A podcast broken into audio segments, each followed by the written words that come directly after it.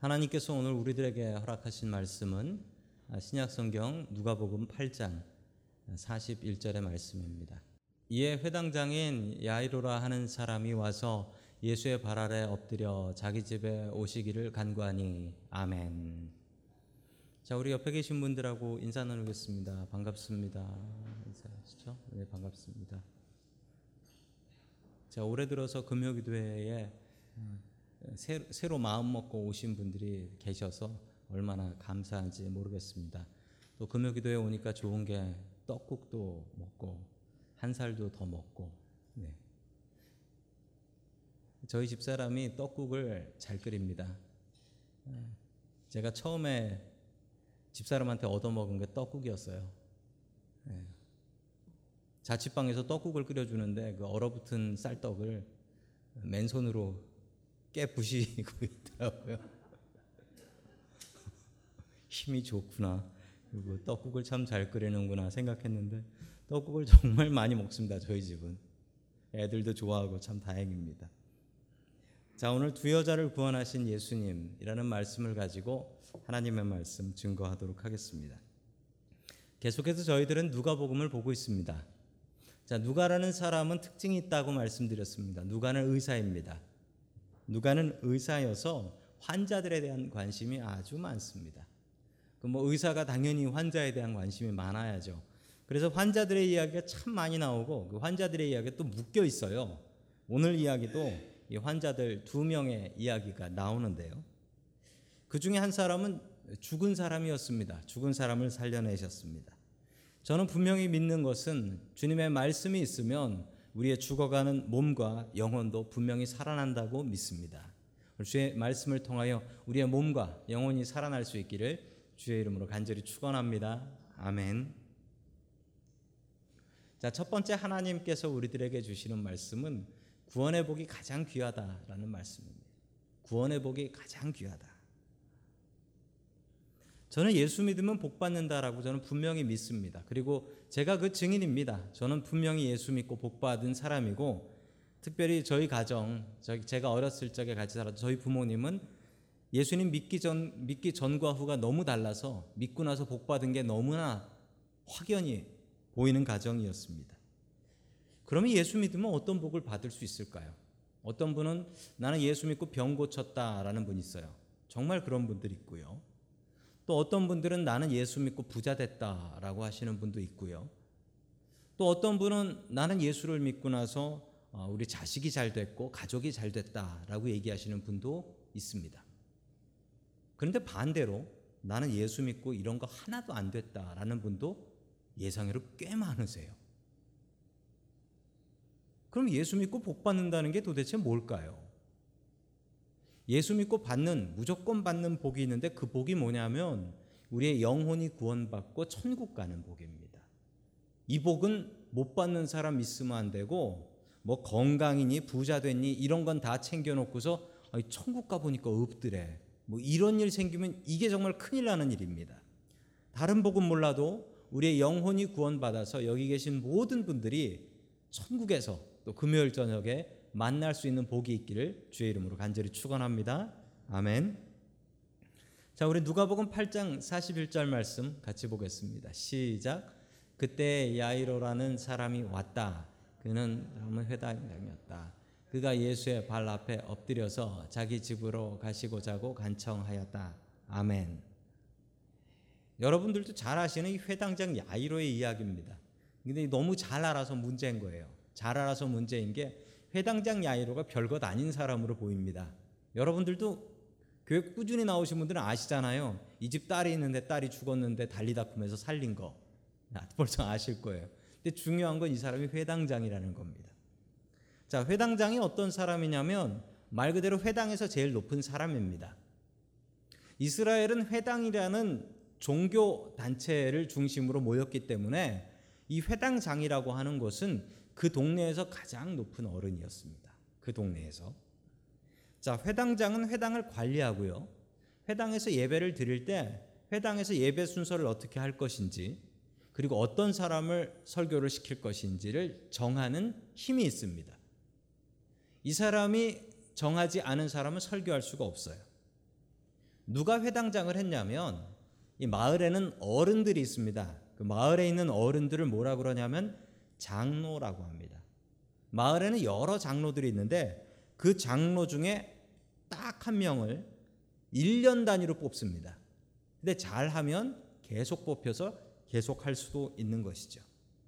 그러므로 이 회당장이다라고 하는 것은 회당에서 제일 높은 분이며 그리고 그 마을에서 제일 어른입니다. 그런데 그분이 어떻게 했다고요?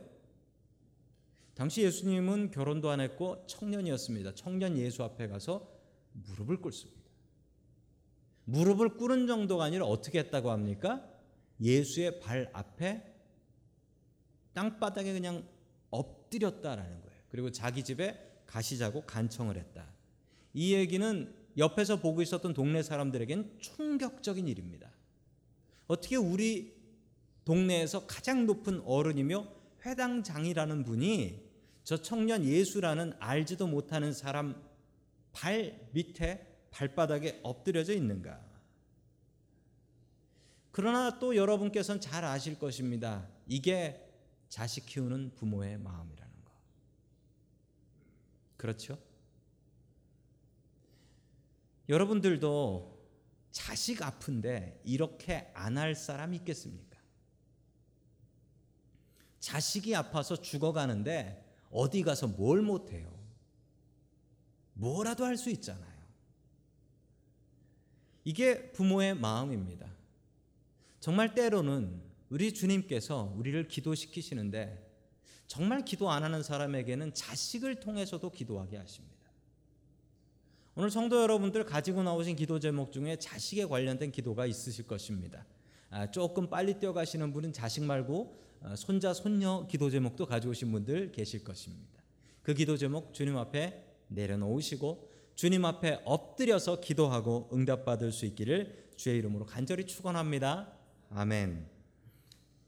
이 회당장 야이로의 집에 안타까운 일이 있었는데 그 일이 뭐냐면 12살 먹은 외동딸이 있었습니다. 12살 먹은 외동딸이다. 이 얘기가 누가복음에만 나와요. 왜냐하면 누가복음의 특징에 대해서 이야기를 처음 했을 때 누가복음은 이방인들을 읽으라고 썼다라고 말씀드렸고 또 누가복음은 여자들이 보는 복음서, 여자들에 대한 배려가 많다라고 말씀드렸었습니다. 자, 그래서 여자에 대한 이야기들이 많고 여자에 대해서 관심 있게 아니 누구네 집 딸이면 딸이지 뭐 그 집 딸이 몇 살인지 무슨 외동딸인지 아닌지 뭐 그런 건 그 당시로 좀 별로 중요한 얘기도 아니었어요. 관심도 없었고. 그런데 이 누가는 12살 먹은 외동딸이다. 이 12살이라는 말은 이제 어른이 되어서 시집 보낼 수 있는 나이라는 뜻입니다. 다 키운 딸이라는 거죠. 자, 그리고 외동딸이다. 이 집에 이 딸 말고는 아무도 없다. 그러면 얼마나 이 회당장 야이로가 자기 딸을 귀하게 여기면서 키웠겠습니까? 이 목숨하고도 바꿀 수 없는 딸이지요. 자, 그런데 그 딸이 큰 병에 걸려서 지금 죽어가고 있었다라는 겁니다. 그 얘기를 듣고 나니까 이 회당장 야이로가 예수의 발 앞에 엎드려서 우리 집에 가시자라고 이야기하는 것이 이해가 됩니다. 그래서 예수님께서는 회당장 야이로의 집에 가고 계셨죠. 그런데 갑자기 여기에 이상한 이야기가 인설트, 삽입돼서 들어오고 있습니다. 그 이야기가 43절입니다. 같이 봅니다. 시작. 이에 열두 해를 혈루증으로 앓는 중에 아무에게도 고침을 받지 못하던 여자가 아멘. 자, 12해 동안 계속 12이라는 숫자가 반복되고 있네요. 12살 먹은 여자애가 죽어가고 있었고 또 12해 동안 혈루증이라는 병을 앓았는데 이 혈루증이라는 병은 여자들이 앓는 병으로서 하혈이 멈추지 않는 병입니다. 그런데 이런 병이 있으면 종교적으로도 좀 문제가 있습니다. 어떤 문제가 있냐면 이 하혈을 하는 여자는 부정하다라고 생각을 했어요. 그 기간 동안. 그런데 이 여자는 늘 이랬기 때문에 이 여자는 늘 부정한 여자인 거예요. 이 여자는 평생 동안 12년 동안은 성전도 들어갈 수 없는 그런 여자인 것입니다. 아주 부정한 여자. 이 여자가 몰래 와서 예수님의 옷자락을 붙잡고 자기 병이 나아버렸습니다. 화들짝 놀래가지고 도망을 가려고 하는데 예수님께서 바로 알아차리셨어요. 자기의 능력이 나갔다라는 걸 알아차리셨습니다. 그냥 넘어가시면 되지. 예수님께서 뭐라 하셨냐면 지금 내 능력이 나갔다. 그 여자를 찾아내라. 그러자 주위에 있는 사람들은 여기 사람들이 이렇게 많아서 누가 쳤는지 알 수가 없는데 예수님 빨리 가시죠. 라고 했습니다. 왜 그럴까요? 회당장 야이로의 딸이 죽어가고 있었기 때문에. 회당장이기 때문에 그렇습니다. 회당장은 너무나 귀하고 높은 사람이고 회당장이 예수님을 믿게 되면 무슨 일이 생기냐면 그 마을 사람 모두가 예수님을 믿게 되는 것입니다. 한마디로 이건 대박입니다. 정말 거물급을 전도할 수 있게 된 것입니다. 그러니 그런 거 신경 쓰지 말고 빨리 가자는 겁니다. 그러나 예수님께서는 고집을 부리셔 가면서 분명히 나를 통해서 고침받은 사람이 있으니 그 사람 찾아내라 라고 하니 그 여자분이 예수님께 자기가 했습니다라고 자기의 죄를 고백을 했습니다. 자, 그러자 예수님께서 무엇이라 말씀하셨을까요? 자, 48절 말씀 같이 봅니다. 시작. 예수께서 이르시되 따라 내 믿음이 너를 구원하였으니 평안히 가라 하시더라. 아멘. 자, 예수님께서 이 여인을 찾은 이유가 나옵니다. 이 여인은 예수님의 능력을 도둑질했습니다. 평생 동안 자기의 마음 속에 그 죄책감을 갖고 살 것이 분명했습니다. 내가 예수님의 능력을 도둑질했다. 그리고 내가 그 죄 때문에 벌 받을 것이다. 이런 생각을 하고 살 수밖에 없었습니다. 예수님께서는 그렇게 살기를 원치 않으셨습니다. 그래서 이 여자를 찾아내셨습니다. 그리고 이렇게 말씀하셨습니다. 딸아, 내 믿음이 너를 구원하였으니 평안히 가라. 이 여자의 믿음 딱 하나 칭찬할 수 있는 건 훔쳐서라도 낫겠다라는 그 믿음. 그 믿음을 예수님께서는 칭찬해 주셨습니다. 예수님께서 하셨던 일은 죄에서 자유를 얻게 해 주신 것입니다. 저는 예수님 믿고 나서 받는 복 중에 또 큰 복 하나가 있는데 그 복은 죄에서 자유를 얻는 복이라고 생각합니다. 누구에게도 용서받을 수 없는 쓸데없는 죄책감으로 살아가는 사람들이 예상외로 세상에는 참 많이 있습니다. 어디 가서 용서를 빌 사람도 없는데 그 죄책감 때문에 그 죄책감에 못 이겨서 살아가는 그런 사람들이 세상에는 너무나 많이 있습니다. 주님께서는 그런 죄를 용서해 주십니다. 죄에서 자유를 얻게 함은 보혈의 능력밖에 없다라는 것을 저는 분명히 믿습니다. 그리고 예수님께서는 그 능력을 이 여인에게 보여 주셨습니다. 이 여인의 죄책감을 해결해 주셨습니다. 만약 예수님께서 그냥 지나가시고 그냥 넘어가셨으면 이 여인은 병 고침만 받고 끝났을 것입니다. 그런데 이 여인에게 칭찬하시고 믿음을 이야기하셔서 이 여인은 끝내 예수 믿고 영혼의 구원까지 받을 수 있게 됩니다. 우리는 병 고침을 중요하게 생각합니다. 세상 살 동안 건강하게 사는 건 너무나 중요합니다. 그러나 이 세상도 언젠가는 끝날 날이 있다는 사실을 분명히 아셔야 됩니다. 오늘도 우리 성도 여러분들 건강의 기도 제목 가지고 나오셨을 것입니다. 그 건강의 기도 제목을 주님 앞에 내어놓고 기도하십시오. 응답받기를 간구하십시오. 그러나 더욱더 중요한 기도 제목이 있는데 주님, 내가 예수 믿고 구원받고 내가 예수 믿고 천국 가는 복, 이 복만은 놓치지 않게 해 주시옵소서. 다른 어떤 복보다도 예수 믿는 복, 그리고 천국 가는 복, 이 복을 잡을 수 있는 저와 성도 여러분들 될 수 있기를 주님의 이름으로 간절히 축원합니다. 아멘. 두 번째 마지막으로 하나님께서 우리들에게 주시는 말씀은 모든 영혼은 똑같이 귀하다라는 말씀입니다. 모든 영혼은 똑같이 귀하다. 자, 누가복음 8장 49절 말씀 같이 보겠습니다. 시작. 아직 말씀하실 때에 회당장의 집에서 사람이 와서 말하되 당신의 딸이 죽었나이다. 선생님을 더 괴롭게 하지 마소서 하거늘 아멘. 일이 터져 버렸습니다. 예수님께서 거기서 누가 내 능력 훔쳐갔냐라고 이야기하면서 따라 내 믿음이 이 얘기하는 동안 회당장 야이로의 딸이 죽었습니다. 그러자 이 얘기를 누가 했습니까? 회당장 집에서 사람들이 와가지고 당신의 딸 죽었으니 선생님 더 이상 괴롭게 하지 말라라는 겁니다. 자, 믿음이 없습니다. 믿음이 없어요. 믿음이 없고 오히려 뒤에 보면은 이 사람들이 예수님을 비웃기까지 합니다.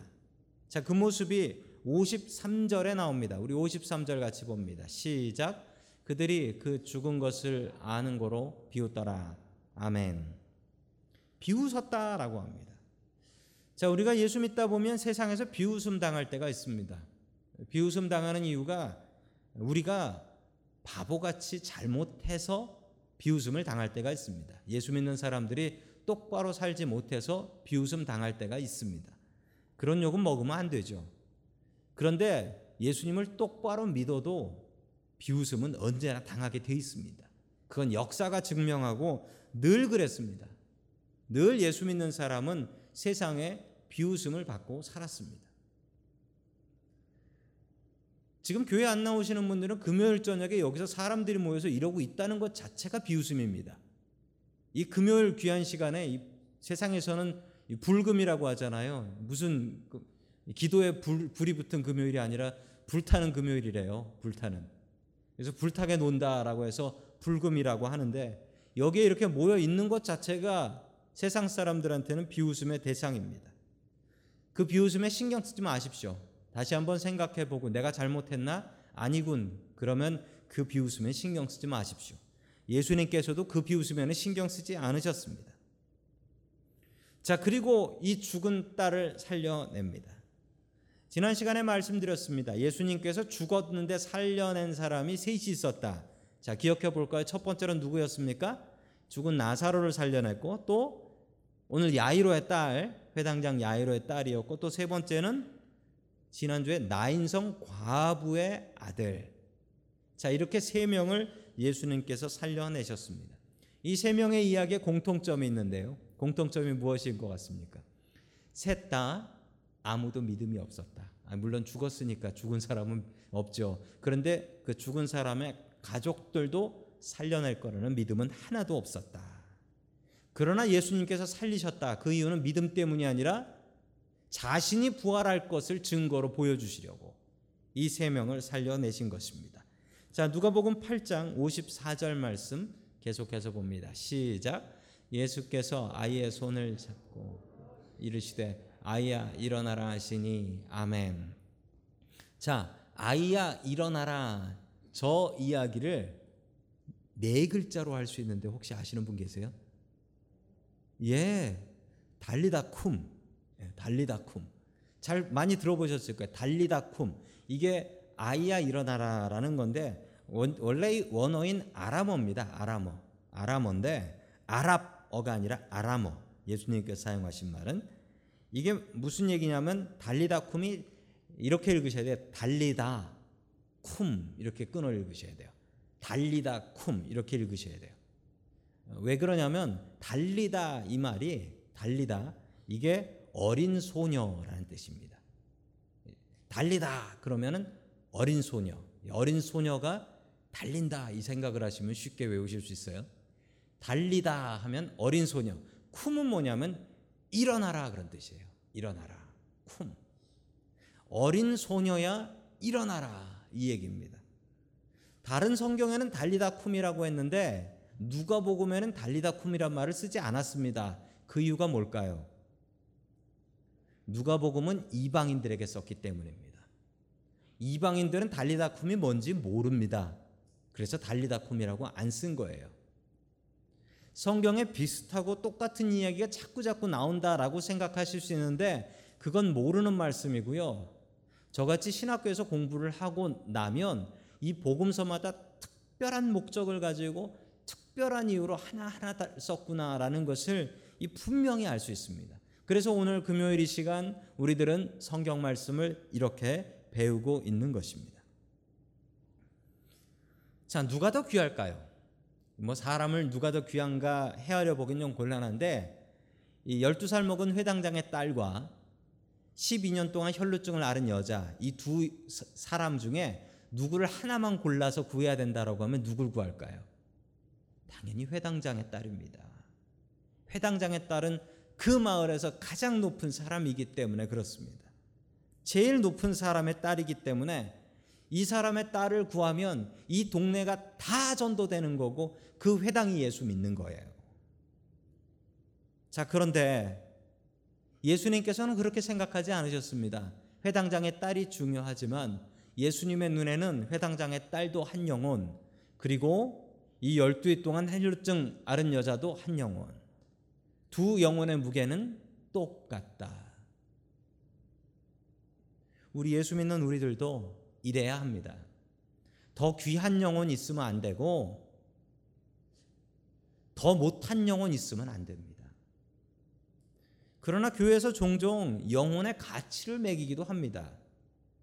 저 사람은 어떤 직분이 있으니까 더 중요하고 저 사람은 교회에서 무슨 일을 맡았으니 더 중요하고 저 사람은 교회에 헌금을 많이 하니 더 중요하고 이런 식으로 생각하면 그 사람은 예수님의 제자가 아닙니다. 제가 전에 부목사로 있었을 때 저랑 같이 계셨던 부목사님이 한 분 계셨습니다. 저보다 선배님이셨는데 그 선배님이 자기가 다른 교회에 있었을 때 있었던 경험 하나를 이야기해 주셨는데 저는 듣고 깜짝 놀랐습니다. 담임 목사님이 부목사들한테 전도를 열심히 하라라고 했습니다. 그래서 이 부목사님이 그 동네 할머니 한 분을 전도해 갔습니다. 그런데 할머니를 전도해 갔다가 담임 목사님한테 엄청 혼이 났대요. 저런 할머니는 뭐 하러 전도해 왔냐고. 그러더래요. 그 얘기를 듣고 듣고 있던 제가 너무 화가 나더라고요. 우리가 예수님 믿고 천국 가는 게 목적이라면 누가 더 중요하냐면 이 나이 드셔서 기회가 얼마 없는 분들이 더 중요한 거예요.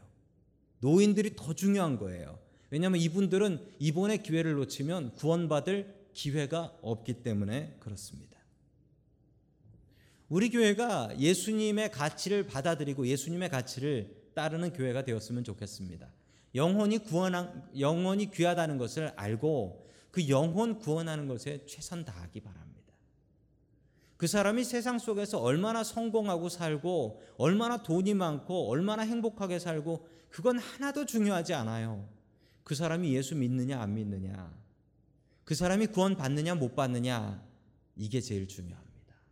이게 제일 중요해요. 예수님의 가치를 받아들여서 영혼 구원하는 일 최선 다하고 올해 내 힘으로 주님의 도움으로 한 가정, 한 영혼 구원하기에 최선 다하겠다. 이 마음 갖고 살아가는 저와 성도 여러분들 될 수 있기를 주님의 이름으로 간절히 축원합니다. 아멘.